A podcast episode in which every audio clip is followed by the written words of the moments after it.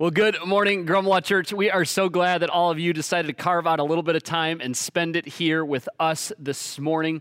Uh, if you were not with us this past Sunday, you kind of missed a, another one of those big announcements. In fact, that's just kind of the name of the game right now. If uh, you're not able to join us on Sunday mornings, you're not at least going back and listening to a podcast or watching or listening online, you're probably missing something. And this past week was certainly no different. Uh, we made the exciting announcement that, as promised, we're going to be coming under one name, and that one name is Grumlaw Church. So moving forward, we'll really be in a lot of ways one church with three locations Grumlaw Heartland, Grumlaw Grand Blanc, and then also Grumlaw Online.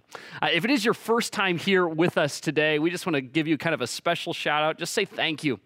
Thanks for giving us this opportunity. Thanks for carving out a little bit of time and spending it here with us today. We don't take that for granted. Also, want to just challenge you and say, hey, will you come back at least like three or four times? We, we think it takes at least a couple of times for you to really get an accurate feel of what we're all about here. And I'm confident, frankly, that if you do that, this will actually be something that you look forward to each week. This will be something that just kind of becomes a natural part of your weekly rhythm.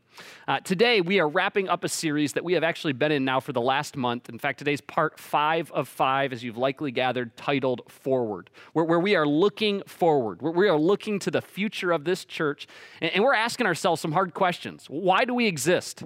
What, what's our purpose? More than anything else, what do we want to be known for in our respective communities? These are obviously really, really important questions to ask, particularly as we do bring these, these two churches together. Uh, th- this series, in so many different ways, are, are, really kind of these stake in the ground type moments. That, that they're culture defining moments as a church. And so I'm telling you, if you have missed any of the first four parts of this series, even if this is your literally your first week with us today, and you're just like, I kind of want to know what this, this whole church thing is all about, what, what Grumlaw Church is all about, I would really, really encourage you to head on over to grumlaw.com slash messages. You can listen there, you can watch there, or as always, you can find us under Grumlaw Church wherever it is that you happen to grab your podcasts. Now, I will certainly admit to all of you uh, that I have thoroughly enjoyed preparing the messages for literally this entire series. This is a series I've just been so looking forward to. But today, I got to admit, today kind of holds a special place in my heart and, and, is definitely the date as I've looked forward and as months ago when we were planning this series that I've kind of had circled on the calendar. I, I definitely feel that today we have saved the best for last. Uh, several months ago, in fact, it was like pre pandemic, and it's funny how time has just kind of flown by over these last eight months, even though a lot of us are frankly less busy than we normally were. But it's just like, oh my goodness, like we're almost to like Thanksgiving, like Christmas is right around the corner. But anyway, sometime like pre pandemic, uh, a really good friend of mine, he must have done something nice for my family, maybe even the church. I honestly don't even remember what I was trying to show gratitude for, but uh, I felt like I should send him a personal thank you. I wrote him a thank you, uh, and then I sent my buddy Travis also a gift card, a $60 gift card to a restaurant uh, in this envelope as well. And just kind of this way to say, hey, thank you, I appreciate you. Uh, you and your wife, you know, go out, grab a date on me. And so, you know, after he receives it in the mail, he shoots me a text and he's just like, hey, man, just wanted to say thanks. That was completely unnecessary, but I do appreciate it. And then a couple months after that, I get a phone call from him. It's like a Friday night. It's like 10 o'clock. I'm like, it's kind of unusual. He's calling me at this time. And so I pick up the phone and there's one of my good friends, Travis, and he goes, hey, I just wanted to call you and tell you thanks for the coupon. And I was like, what? He's like, yeah, thank, thanks for that coupon for the free appetizer. I was like, dude, I got no idea what in the heck you're talking about. What I didn't realize is he was giving me a hard time. That gift card, that $60 gift card that I bought him, was, was to a restaurant called Fleming's. Now, I've never been to Fleming's. I don't know if you've gathered this about me. I'm not like your nice restaurant, get a steak kind of guy. I'm more of like your dive bar, get a burger and fries, and get out of the restaurant for me and my wife for like under $20. And, what he went on to explain is that, like, Fleming's apparently is a really nice steakhouse. It's the kind of place where you get a couple drinks, you get an appetizer, you get your entree, you get desserts. And when it's all said and done for two people, you're going to be looking at a bill well in excess of $200. So he was calling me to give me a hard time, going, hey, basically, you just bought my wife and I an appetizer. When he slapped that gift card down, he never even checked the balance. He thought it was going to cover the entire meal, but the poor waitress had to come back to the table and go, uh, "Sir, you still owe us about 140 bucks plus tip." So, was it generous to get my friend that gift card? Sort of. But really, I just bought him an appetizer, not the entire meal. As a church, here's my point we don't want to be the sort of generous type of church. We, we want to be the recklessly generous type of church. The, the, the, type of church that doesn't just buy the appetizer, but the entire meal the appetizer, the drinks, the entree, the dessert, plus a generous tip to go on top of all of it.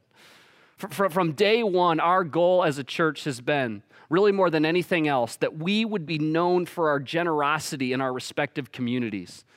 That, that even those individuals who are frankly never going to walk through our doors, that they still have positive things to say about the church because the good that we are doing in the community is undeniable. We as a church, me as the leader of this church, a, question that I'm constantly asking myself is if, if Grumlaw suddenly disappeared, would our community miss us? I mean, seriously, think about that. If we suddenly ceased to exist, would the community miss us? Now, I, know a lot of you watching, a lot of you listening right now would, but, but would those who don't walk through our doors on a regular basis, would those who have just heard of us before, would they miss us? Or, would they simply just kind of shrug their shoulders, move on with their day, much like they would if they heard the local Pizza Hut shut down? And, and I am convinced of this as much as anything else in my life that the path forward, that the path to bringing true value to our communities, that the, the path to ensuring that the answer to that question right here is a resounding yes, it, it runs in and through generosity. A, a, wise man who goes by the name of Francis Chan, and I'm so irritated that he dropped this line before I got to it because it is so, so good. He said this He says, We never look more like Jesus than when we are being generous. Jesus, despite the fact that, that he only spent about three years on earth uh, spreading what we would now refer to as Christianity, which is crazy in and of itself, that Jesus only spent about three years doing his earthly ministry, spreading what we would now refer to as Christianity. He, he completely transformed the world during those three years. He, he flipped the world order upside down, and I'm telling you, he did it through generosity. He, he, he would give his time to those who were discarded by society. He, he would freely give his power to those who had lifelong disabilities. He, he would simply sit and listen, give his ear, his time, his counsel to the hurting. I, I, promise you, I'm not just making this stuff up for the sake of this talk. Read the biographical accounts of the life of Jesus, those first four books of the New Testament Matthew, Mark, Luke, and John. You will see that generosity poured out from Jesus. And, of course, most notably, he gave his life for you and I on a cross so that we might have an opportunity to get that right standing back with God. Something that we have no ability to do ourselves. We, we look most like Jesus when we give, when we give our time, our talents, our treasure. And, and, as such, nothing grabs the attention of the world more than when the church which is a collection of followers of Jesus, is exceedingly generous with its time, its talent, and treasure. This completely transformed and changed the world thousands of years ago. When this small band of misfits, this small band of Christians started living this way, and the world could not help but take notice. And I am positive that this power still sits with the church today if we would again collectively recapture this. Now, all that being said, it's certainly not lost on Jesus that this is something that does not come natural to a single one of us. So, see, every single person on the planet, Christian or not, left to our own devices, we drift towards what? We drift towards greed. Now, now, you might think, depending on where you're at on this whole faith journey, that greed maybe sounds a little bit harsh. And so, what we do as human beings is we kind of cleverly disguise greed with other words and phrases like security and retirement and savings an emergency fund and just in case. But, but come on, and I know I'm probably going to ruffle some feathers here this morning. This is really greed. It, it's accumulating more for the benefit of you, leveraging your wealth for the benefit of yourself. Which, again, every single person on the planet, every organization, every business, even every church, left to our own devices, we all exclusively drift this direction which is probably why Jesus talks so much about greed and wealth, and, and, specifically why he spoke so much about how we push back against greed with this magical word, generosity. Now, th- this is one of these topics that there really is no shortage of stories and scripture to teach on when you look throughout the pages of this book we call the Bible. But today we're actually going to be taking a look at some of the Apostle Paul's words. Uh, Paul was a guy who, in the ancient Mediterranean world, was going around and, and telling all these people about Jesus. In fact, he was going to all these different areas who had never heard of Jesus before, and he was actually starting churches. And because technology back then wasn't what it was, obviously, today, uh, he would often write letters back to these churches as a source of encouragement. One of these letters that he wrote was to the early Christian church in this area called Corinth. And, and, we're taking a look at these words this morning because this wasn't just a message for a single person, but, but this was a message for the Big C church as a whole which includes, just in case you're wondering, anyone who calls himself a Jesus follower today, even and especially in 21st century America. So, so we're going to pick up here today in 2 Corinthians chapter 8, and I'm not sure that the title might read in your Bible. Uh, by the way, pull out your Bible wherever you're at right now and actually follow along with me. If you don't have a Bible, you can download the YouVersion totally free for all devices. But in my Bible, and this morning I'm going to be reading out of the NLT or the New Living Translation, this section is titled A Call to Generous Living.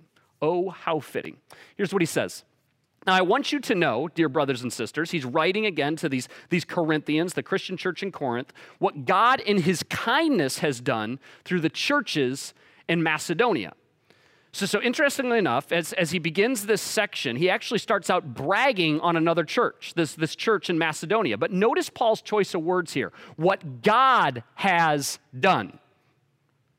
Again, there's, there's this recognition here that long term, if you want generosity to become just who you are, if you're going to stand up against greed and, and, live a life that is marked by generosity, you need God. You cannot pull this off on your own. Long term, this isn't something you're going to be able to keep up on your own terms. You'll eventually always start drifting towards greed. That, that even the church as a whole, which is supposed to be a reflection of Jesus himself, cannot keep this up, up forever without that daily dependence on God. It's why you watching, it's why you listening right now. You need to be spending daily time with Jesus if you want to get this right. See, here, here's the truth. You don't need to be a follower of Jesus to be generous every once in a while, right? Generosity is actually something that's almost universally applauded. It's why we have those commercials to, you know, save stray dogs and cats. It's why millions upon millions of dollars pour into the Red Cross when a natural disaster strikes. I, I assure you, it's not just Christians who are giving to that stuff. But, but, but if you want generosity to be more than just like a one off, if you desire to be like Jesus, which if you call yourself a Jesus follower, that's kind of part of the deal. If you want your life to be marked by generosity as Jesus' life was marked by generosity, a daily dependence on Jesus isn't just important, it is imperative. As in, there isn't any chance you're keeping this up long term without that daily dependence on Him. Paul continues. He says they are being tested by many troubles, and they're very poor, but they're also filled with abundant joy, which has overflowed in rich generosity. Again, he's continuing to talk about this church in Macedonia, which is being marked by generosity. There's so much right here that we could unpack in this one verse. In fact, we could take multiple Sundays to just unpack this one verse right here. But first, I want to hone in on many troubles. Come on. Isn't this the number one reason that people aren't generous with their time, their gifts, and their money? You feel like you don't have enough margin. You feel like you actually don't even have enough for you. In fact, how many times have you made deals with God where you've said, God, as soon as fill in the blank happens, then I'll start giving back to you? As soon as she gets done with school, as soon as we pay off the house, as soon as we pay down the credit card debt, as soon as the kids are done with sports, as soon as fill in the blank. But isn't it interesting? As soon as it never comes, does it? And, and, come on, let's just kind of have a quick therapy session together this morning. Once one as soon as wraps up, wouldn't you know it? You have come up with a whole new as soon as. We, we never hold up our end of the bargain, do we? I, am going to be very, very blunt with all of you this morning. That, that, that perfect moment that you're waiting for to start living that generous life, it's never going to come. If you continue to wait for that utopian moment to start being generous, you will find yourself on your deathbed thinking, crud, I never got around to that, did I? For, for followers of Jesus, a generous life isn't brought about by perfect circumstances. Generosity is a choice. You're never going to arrive at that place where you start thinking, you know what? I just have too much time. Man, I have just too few outlets to exercise my gifts. I have too much money. That, that, land of unicorns is never going to be staring at you in the face. Y'all, generosity is a choice. At a certain point, you have to decide Am I going to live this way? Am I going to take the words of Jesus seriously? But more importantly, am I going to take his life, the way that he lives seriously, and do everything in my power to model my life after his? Come on, it's precisely why Paul penned these words. They are being tested by many troubles. And y'all, they're poor. They're very poor, the Macedonians, but they're also filled with abundant joy, which is overflowed in rich generosity. Now, as filthy rich Americans, we actually can't relate to the poor thing even a little bit. And I don't really want to spend any time convincing all of you that you're rich this morning, so maybe just take my word for it, but you are by virtue of the fact that you're an American, compared to the rest of the world, you, you are stupid rich. Given the fact that you drive around in a magical vehicle powered by gas with temperature controls that make you warm in the winter and cool in the summer, you are rich. But, but this is not the case with, with this Macedonian church that Paul is referencing. That they were poor, as in really poor. Yet Paul tells us they are also filled with abundant joy, which has what? Read it with me overflowed in rich generosity. Well, how is that even possible? How, how can you be generous if you're broke? How are you supposed to be generous if you're poor? I mean, practically speaking, how can you afford to live this way? Because, you ready for this? I already said it. Generosity is a choice. The Macedonian church was choosing to live this way. Well, what gives? I mean, well, why in the heck would they decide to do that?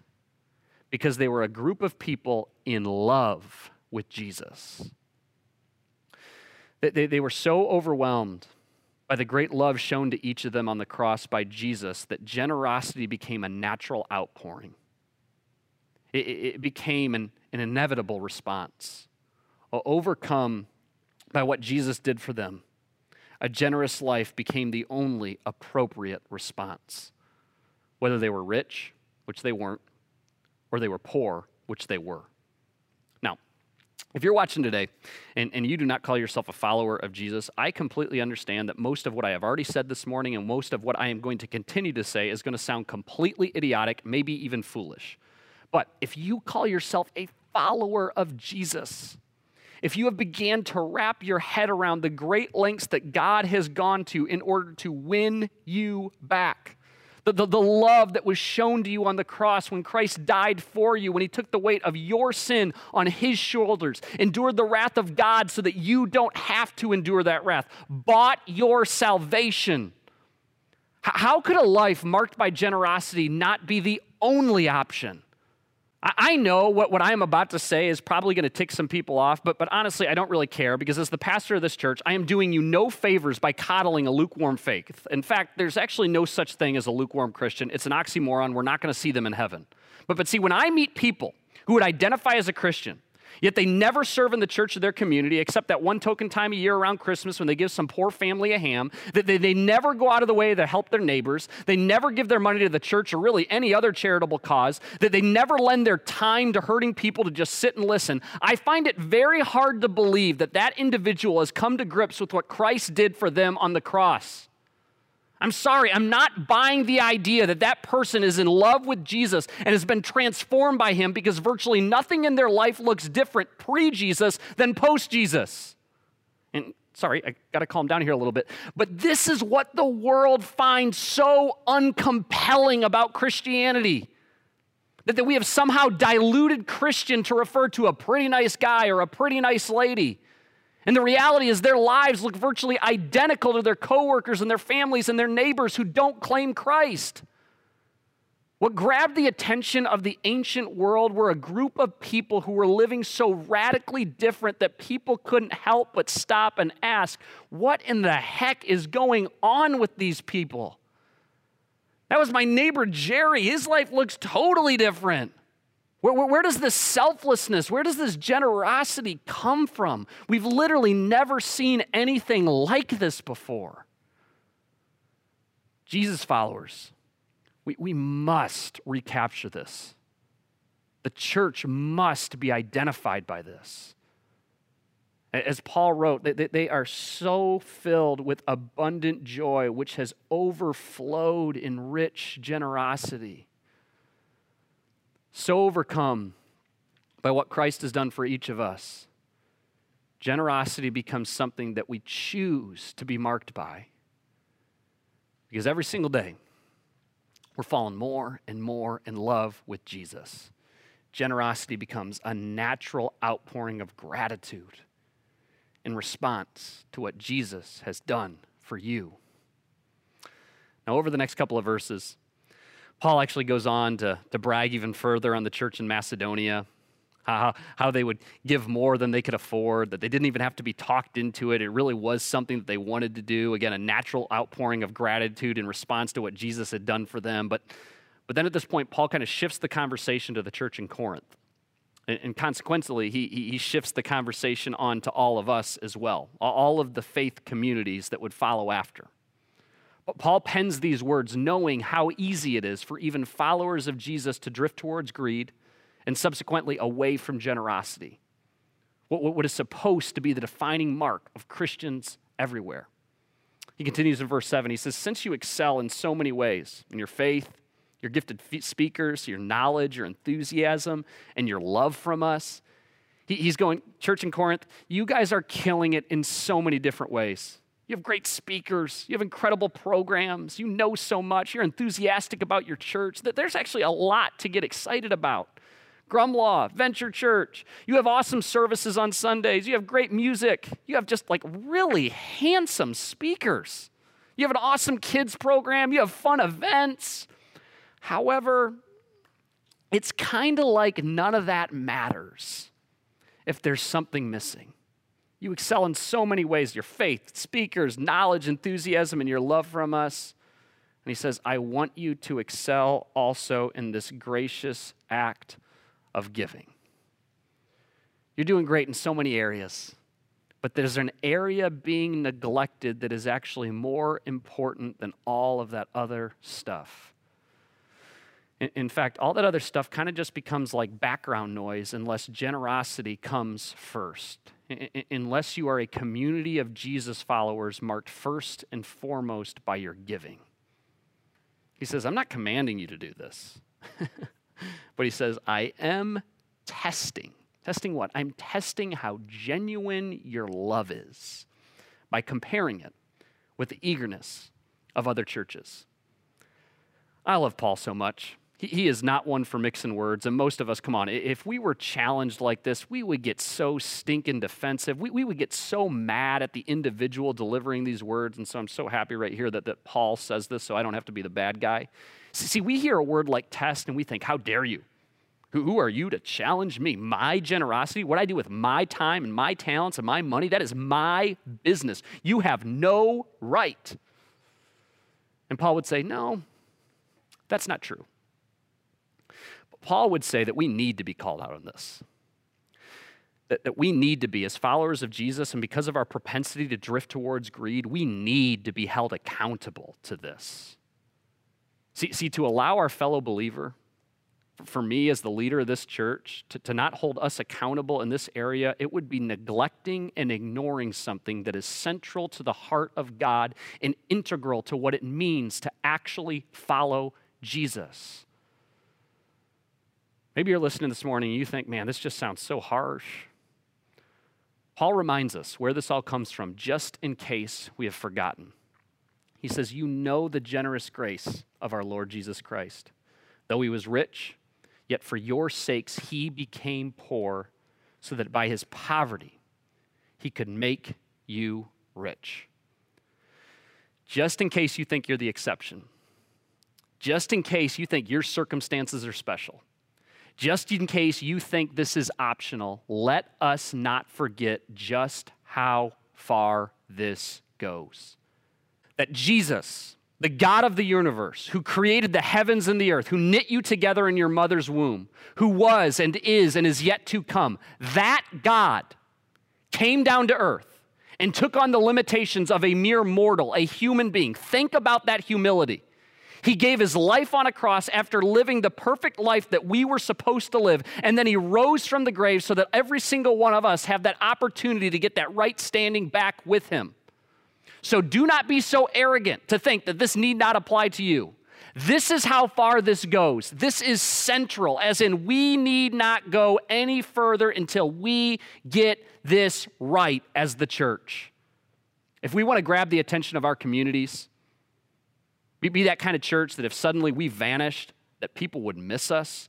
We cannot afford to breeze past this. We cannot afford to be the kind of church that just picks up the appetizer. We have to be the church that picks up the entire bill and leaves a generous tip because we never look more like Jesus than when we are being generous. And just in case you haven't noticed right now in our world, the world really needs Jesus. Now, as mentioned, this doesn't come natural to me, and I know it doesn't come natural to you. We, we all exclusively drift towards greed. Like, like, like so many other commands that Jesus gives us, it's, it's a choice. Will you choose to live this way? Will, will you choose to follow Jesus not just in some areas, but will you submit everything to his lordship and follow him with your entire life? Now, for about the whopping three minutes that I have left here this morning, I, I want to make this really, really practical for you as the individual. This really isn't that complicated. Here, here's what this looks like three words give it up. Everybody say it with me give it up. Give up your time, give up your talents, give up your treasure. And, and I know that maybe as a pastor I'm a little bit biased, but I think the local church is a really great place to start. So start serving on a team here. And, and please, I'm just kind of challenging you, begging you, like, don't just serve like once every couple of months so you get those token times in that you feel better about yourself, but start serving here weekly. When opportunities are presented to serve in our community, and we organize a lot of those opportunities, as I said a couple of weeks ago, look for ways to say yes rather than scrambling for excuses to say no.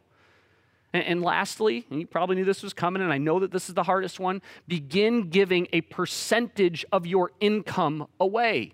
Don't just be a tipper. A, a, tipper is that person that drops 20 bucks in every once in a while. Christmas time comes around, like, oh, I guess I didn't really give anything this year. I'll slide in a $100 bill at this time. No, become a percentage giver. It is the most practical way that you can guard against greed in your life, which is, comes really, really easy for us as 21st century Americans. Now, we say this often that 10% is not supposed to be the finish line. It's supposed to be the starting point. But I know, I'm smart enough to know that if you have never been a percentage giver, there is probably a very small chance that this morning you're going to start giving 10%. So I don't care what the percentage is, just start giving a percentage of your income away. Pick the percentage and stick to it and commit to raising that percentage each year. So start with 2%, start with 5%, start with 6%. I don't really care. I just want you to start giving. Now, every single time I say this, I kind of get myself in trouble, and people are like, You shouldn't have said that. I'm going to say it again. I don't really give a rip whether you give it to this church or not. I don't. God's going to provide for this church. I don't sit around and sweat about money. I just want you to give a percentage of your income away. So give it to the local church, give it to a charitable cause. If you don't trust us here and you're like, I don't know if I want to give to the church yet, just pick something and start giving a percentage of your income away. You can't afford not to do this. It is going to be impossible to guard against greed in your life if you do not become that percentage giver. Now, if you've been showing up to church for really any amount of time, you already knew all that stuff. So, so let's get to what I am super excited to announce this morning and talk about. Uh, the tension that I have had many, many times as a follower of Jesus is when I walk into a church and there's all this talk about generosity and giving, and then I'm kind of looking around the curtain going, it doesn't seem like the church itself is really modeling this. And so, in order to guard against greed as an organization, as the church itself, we have actually put some very, very practical safeguards in place to make sure that we are practicing what we preach. Uh, the first thing being church starting. We, we are committed to starting more churches. I, I don't want this to bum anybody else, but Grumlaw, y'all, hot secret, in and of itself is not going to change the world. No, no, the churches that are going to have an impact well into the future are the churches that are committed to starting more churches, raising up leaders and shoving them out the door to start the next one, equipping them with finances, equipping them with resources, and saying, get the heck outside of these walls and go start the next church. We need more churches, getting behind other churches and helping them go farther, faster. We, we, we will be intentional about being a church that is known for its sending capacity rather than its seating capacity. And these are not just mere words. In fact, right now in, in the state of Michigan, we are currently supporting four churches the Commonwealth of Faith in Redford, Comeback City in Southgate, the House in Detroit, and Reza in Ann Arbor. And, and that doesn't include a myriad of other churches like Cross and Anchor in Detroit, Good Church in Flint, Thrive in Mount Pleasant, and so many more whom we've given one time gifts to in order to help them get off the ground. Here's a bit of the story of just a couple of those churches that your dollars and the resources here at Grumlaw have helped to support.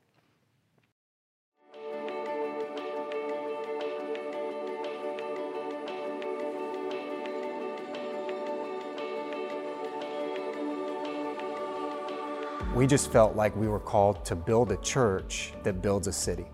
We felt like we were supposed to be rebuilding a community through the local church. And Cassie and I, we just really believe that the local church is still the hope of the world. Yeah. Like there is no plan B, yep. and uh, and it's the one thing that God is coming back for. Like Christ is coming back for the local church, and uh, and that's really the vision to build a church that builds a community, that builds a city. And yeah, we were getting ready for a wedding. And Jake started describing a community that the Lord had also revealed to me during my quiet time. And it was blue collar, people that were proud of their city, that had this sense about them that whenever it was hard, they were just going to push through. And we started talking, and he said, Babe, I think it's Detroit. And I got goosebumps. And I was like, I think it's Detroit too. So we never made a list. the Lord revealed the community to us. That weekend, we went to go visit downtown Detroit, and yeah, we fell in love with the community. You know, for probably a good solid year, I really felt a stirring inside of me and and heard a question that maybe maybe I've, I've heard many times before probably as i look back in my life. And the question was what is your god-sized dream? The second question that wrecked me uh, was if money was no object would you plant a church? And I just kind of looked at him, scoffed, said, If money was no object, sure, I'd plant a church. And then I realized I have never said the words, Yes, I would plant a church. Am I not planting a church because of fear that you won't provide for the thing that you're calling me to do? Yeah, some people even are wondering, really, in Ann Arbor, another church. Um, because, You've had that question. Yeah, there, there's a couple of churches that are, are doing really well there. Um, but there are about 120,000 people in the Ann Arbor area, and about 70% of those people over double the yeah, national absolutely no affiliation with any religion whatsoever. And so uh, it's not really the question, really another church is like, why isn't there 10 more churches? And so we definitely care more about uh, our sending capacity than our seating capacity. And I'm so grateful for churches like Grumlaw. I'm so, church, I'm so grateful for networks like the Send Network um, that understand the mission is bigger than just what we can build in our building. Not only are is every church planter needed, every individual church is needed in its community. God gives them a specific vision. And there's not a one size fits all either. Like every every vision that God gives to a senior pastor to plant a church, although we have the same goal to reach people for Jesus, it is tailored to that community. Yeah. And and so church planting is so important because what we're doing in Downriver may not translate in a place like Miami or California. So it's important that we identify the right people for the right places because God's going to speak to a leader and then send them to a community. Yeah, and, and you know, we absolutely are honored to be in relationship with your pastors. And, uh, and Shay came to speak at our church. We asked him to come speak in January. And he said, he began to speak about how he saw the call of God on our lives and how mm. they believe in church planting and they want to be able to be uh, able to invest into the Downriver community. Mm. And, and then he pulled out this little envelope and he said that he had been praying and uh, felt like the Lord wanted Grumlaw to partner with Comeback City Church. And so, to our surprise and to our church's surprise, that day he handed us a check from Grumlaw Church for $8,000. And, uh, and then he said that as he was preparing the check, uh, the, the Lord actually told him to stop being so stingy and uh, felt like there was more that God wanted him to do to partner with us. And in addition to that, Grumlaw committed to partner with Comeback City Church for another $1,000 a month over the next 12 months. And so I've never been a part of a, of a church where a guest speaker comes in and blesses a church that way. And it, uh, it, had rad- it just radically changed the generosity of our church. The people are now being more generous than yeah. ever because of what they saw your generosity do. Yeah. So we just want to say thank you for believing in church planners like us. Um, one evening we were sitting in Shay and Andrea's living room, and Shay told us that Grumlaw could give $12,000. That was kind of unbelievable for us. We were like, that's amazing. Incredible. He said, but I'm going to go to my management team and we're going to talk about it and pray about it, and we might be able to give more. And then he actually ended up coming back and telling us that after the management team prayed that they were able to commit $24,000 to us. And honestly, it blew us away. Thank you, thank you, thank you, Grumlaw, for your generosity. Thank you, Prisks, for your leadership. Thank you, management team, for your discernment and prayer. We will be forever grateful. Seriously, how good is that? Y'all, you are a part of these stories.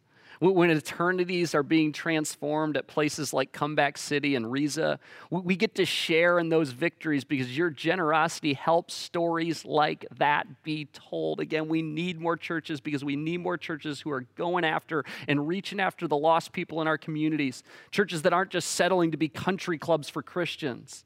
We, we will, Lord willing, always have that next church starter in residence that is going to go out and start that next church. In fact, that's actually happening here just a couple months from now. Jason and Laura Lowen, who have been with Grumlaw now for well over a couple of years, uh, they're going to be starting Union Church in Flint Township this February. So stinking exciting. And it actually gets better. We are a part of an incredible organization, incredible network called the North American Mission Board, which is actually the largest church starting network in the world right now, planning on average 100 churches a month right here in North America. I'm not sure if you noticed it, but at the beginning of that video, a certain figure was thrown on the screen. You ready for this? 11%. Y'all, 11% of every dollar given to Grumlaw, all campuses, goes directly to starting more churches. A portion actually of that 11% goes back to that North American Mission Board, which gets dropped into this cooperative pot with thousands of other churches that are contributing to it all across North America. So more stories can be told like the ones that we just heard. It's because of organizations like the North American Mission Board that Grumlaw was actually able to get off the ground in the first place. And now we want to be a part of that movement, be a part of more stories like this being told. We can go farther, faster together when we start looking at each other as partners rather than competition. Now, I know I can't see all of you right now, but I think that deserves some applause. And one last announcement this morning. As I've been saying over and over again, this doesn't come natural to any of us, not even us as a church. But we can't afford to miss this. We can't afford to ignore this. And just as I've said to all of you, if you wait for that perfect moment to start living this way, y'all, the moment ain't going to come. Similarly, if, if we were to wait as a church to start living this out until everything seemed perfect, until everything seemed financially stable, we will never arrive at that moment. And so, symbolic of that, and being a church that we want to put our money where our mouth is, pun very much intended, today, I'm excited to announce that 100% of the offering given at all campuses, online, in person, all the money, 100%, is going to go directly to starting more churches. We as an organization are not going to keep one nickel of it. Now, candidly, can we afford to do that? Not really. From the world's view, is this even a wise decision? No. But are we, as followers of Jesus, as the local church going to take the words of Jesus seriously and live this out, you better believe it. And so, in that vein, if you'd like to give towards church starting today, again, 100% of the offering today is going to go towards that. You can go to grumlaw.com slash give. You can give there. Uh, or you can use our text to give option where you text any dollar amount to 84321 and then follow those prompts. Y'all, we cannot afford not to do this. And, and I know that the more we practice this, the more natural it'll become. As we fall more in love with Jesus daily, the more we'll see this as the only appropriate response. And as generosity becomes the way of this church, our communities and the world will take notice.